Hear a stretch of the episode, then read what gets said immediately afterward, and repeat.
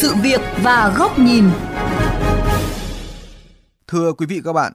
70% số vụ tai nạn giao thông có liên quan đến xe mô tô, xe gắn máy.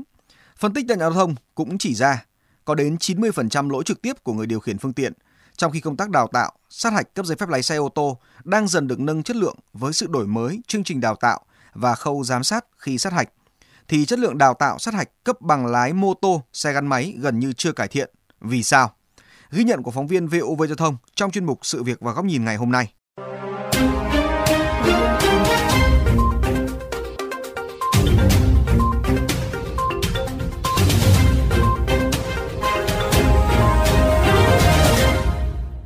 Thưa quý vị, bạn Nguyễn Văn Lâm, chú tại quận Hà Đông, Hà Nội, hàng ngày sử dụng xe máy để đi làm. Bắt đầu Lâm thường cố gắng chấp hành đúng quy định của luật giao thông đường bộ.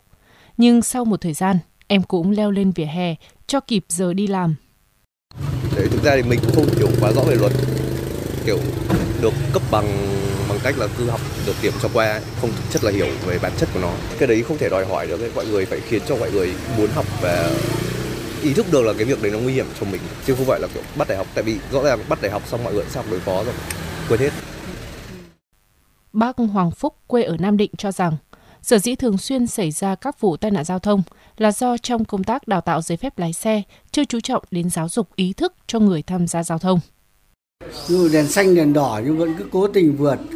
Thế còn nếu ví dụ chẳng hạn như là đào tạo mà chỉ gọi là lý thuyết xong để cấp một cái bằng cho người ta thì nó không có được cơ sở được mà phải có một cái đào tạo về vấn đề đạo đức, tham gia giao thông phải có ý thức thì nó mới không xảy ra tai nạn dẫn số liệu xử lý vi phạm trật tự an toàn giao thông từ đầu năm 2023 đến nay, Thiếu tá Đào Việt Long, Phó trưởng phòng Cảnh sát giao thông Công an thành phố Hà Nội cho biết, đơn vị đã xử lý gần 39.500 trường hợp người điều khiển mô tô, xe gắn máy vi phạm về trật tự an toàn giao thông, chiếm 59,8% tổng số vi phạm bị xử lý, trong đó chủ yếu là các vi phạm như không tuân thủ biển báo hiệu, vạch kẻ đường, chờ hàng công kênh, không chấp hành hiệu lệnh của đèn tín hiệu giao thông, đi sai làn đường, phần đường. Điều này một phần xuất phát từ công tác đào tạo, sát hạch cấp giấy phép lái xe mô tô còn nhiều lỗ hổng. Công tác đào tạo sát hạch cấp giấy phép lái xe hiện nay thì còn một số lỗ hổng. Một số cơ sở đào tạo lái xe, thì nhất là đào tạo lái xe mô tô thì chưa chú trọng giảng dạy cho học viên hiểu biết về pháp luật giao thông đường bộ, kỹ năng điều khiển xe an toàn, chủ động xử lý kịp thời các tình huống có nguy cơ xảy ra tai nạn giao thông cũng như nâng cao ý thức đạo đức và văn hóa giao thông của người lái xe. Tuy vậy, ông Nguyễn Đức Hải, giám đốc Trung tâm Đào tạo sát hạch lái xe ô tô Đức Thịnh, Hà Nội, do lượng xe máy lớn nên tỷ lệ tai nạn giao thông liên quan đến xe máy lớn hơn ô tô cũng là điều dễ hiểu. Theo ông Nguyễn Đức Hải, việc đào tạo sát hạch cấp giấy phép lái xe mô tô vẫn được thực hiện đúng quy định. Công tác đào tạo và sát hạch xe máy thì hiện nay là làm cũng chỉn chu, tất nhiên cái thời gian đào tạo đối với xe máy thì nó cũng ngắn.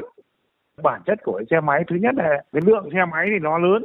thậm chí xe máy dưới 50 phân khối bây giờ đang còn không phải giấy phép. Theo ông Lương Duyên Thống, trưởng phòng quản lý vận tải, phương tiện và người lái, Cục Đường bộ Việt Nam, theo quy định tại thông tư 12/2017 về đào tạo sát hạch cấp giấy phép lái xe, thời gian đào tạo giấy phép lái xe mô tô là 12 tiếng, trong đó có 10 tiếng đào tạo lý thuyết, gồm luật giao thông đường bộ, biển báo và lý thuyết xa hình. Theo ông Lương Duyên Thống, Bộ Giao thông Vận tải đang nghiên cứu sửa đổi thông tư 12, song những nội dung sửa đổi vẫn tập trung chủ yếu vào công tác đào tạo, sát hạch cấp giấy phép lái xe ô tô là chủ yếu. Tuy vậy, theo tiến sĩ Nguyễn Đinh Vinh Mẫn, trường Đại học Việt Đức, chương trình đào tạo sát hạch lái xe mô tô ở Việt Nam đang thiếu nội dung về khả năng nhận biết và xử lý các tình huống nguy hiểm trên đường, trong khi đây là nội dung được nhiều nước phát triển áp dụng để nâng cao khả năng nhận biết và xử lý các tình huống nguy hiểm trên đường cho người đi xe máy. Ví dụ như khi anh lái xe đến một vị trí tiềm ẩn nguy cơ xảy ra tai nạn giao thông như là khi đến nút giao khuất tầm nhìn hoặc là một cái đường cong khuất tầm nhìn thì với một người mà họ được đào tạo bài bản về kỹ năng nhận biết và xử lý các tình huống nguy hiểm trên đường thì họ sẽ biết là đến đó là họ phải tập trung quan sát ở đâu và nếu như mà nguy hiểm nó xuất hiện đột ngột ra ở những vị trí này thì có những cách nào xử lý tốt nhất đối với họ. Thạc sĩ Lê Văn Đạt, Viện Chiến lược và Phát triển Giao thông Vận tải cũng cho biết, công tác đào tạo, nhiều nước xây dựng nội dung, giáo trình đào tạo dựa trên cấp độ hành vi của lái xe, từ nhận biết, hiểu, vận dụng, phân tích, tổng hợp, đánh giá để giúp người học nhận biết các nguy cơ khi điều khiển phương tiện. Trong cái công tác đào tạo liên xây dựng cái giáo trình đào tạo cũng như là nội dung đào tạo với việc sử dụng cái ma trận mục tiêu đào tạo lái xe Đặc biệt là nâng cao kiến thức kỹ năng về cái nhận biết nguy hiểm, rủi ro, cần bổ sung các cái kỹ năng phòng tránh các cái tình huống nguy hiểm như là cái vấn đề về nhận biết về cái điểm mù của phương tiện cũng như các cái kỹ năng đi xe trên đường miền núi, đường ngập lụt, mưa bão, vân vân.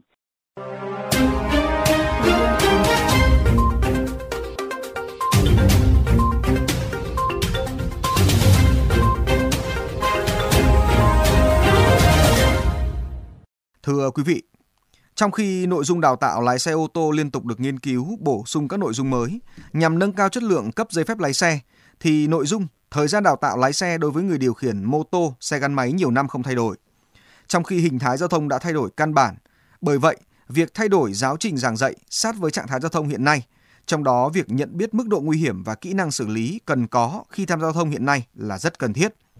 Mời quý vị các bạn đến với góc nhìn này của VOV Giao thông qua bài bình luận với nhan đề cần chú trọng kỹ năng lái xe an toàn. Quy định mới nhất về đào tạo và sát hạch cấp giấy phép lái xe là thông tư 12 được ban hành từ năm 2017.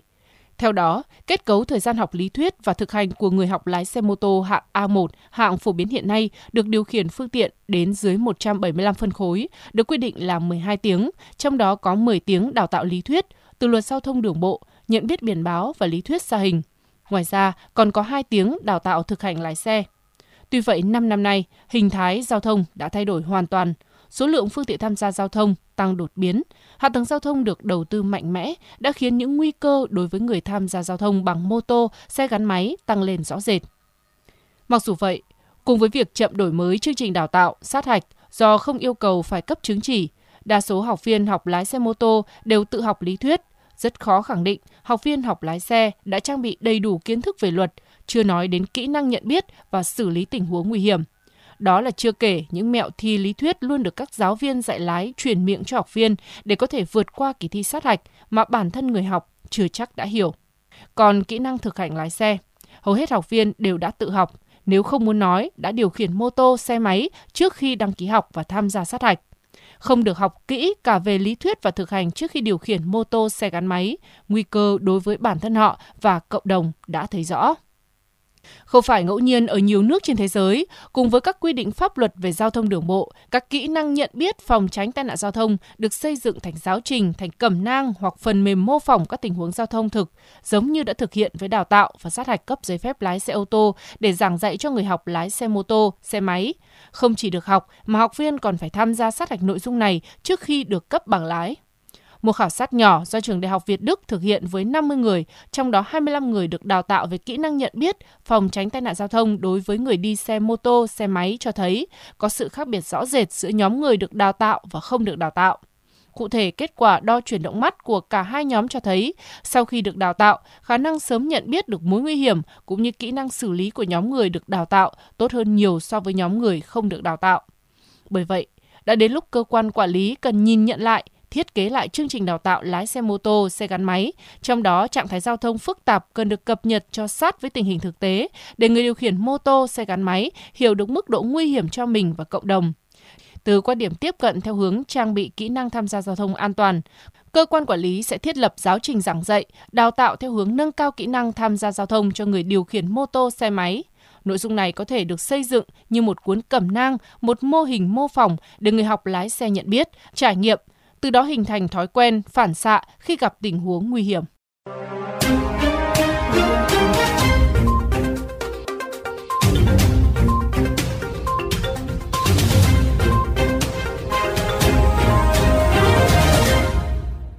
Đến đây, chuyên mục sự việc và góc nhìn với chủ đề 70% tai nạn giao thông liên quan đến mô tô, xe máy, câu hỏi lớn về chất lượng tấm bằng cũng xin được khép lại. Quý vị các bạn có thể xem lại nội dung này trên vovgiao thông.vn, nghe qua ứng dụng Spotify, Apple Podcast trên iOS hoặc Google Podcast trên hệ điều hành Android. Cảm ơn quý vị các bạn đã chú ý lắng nghe.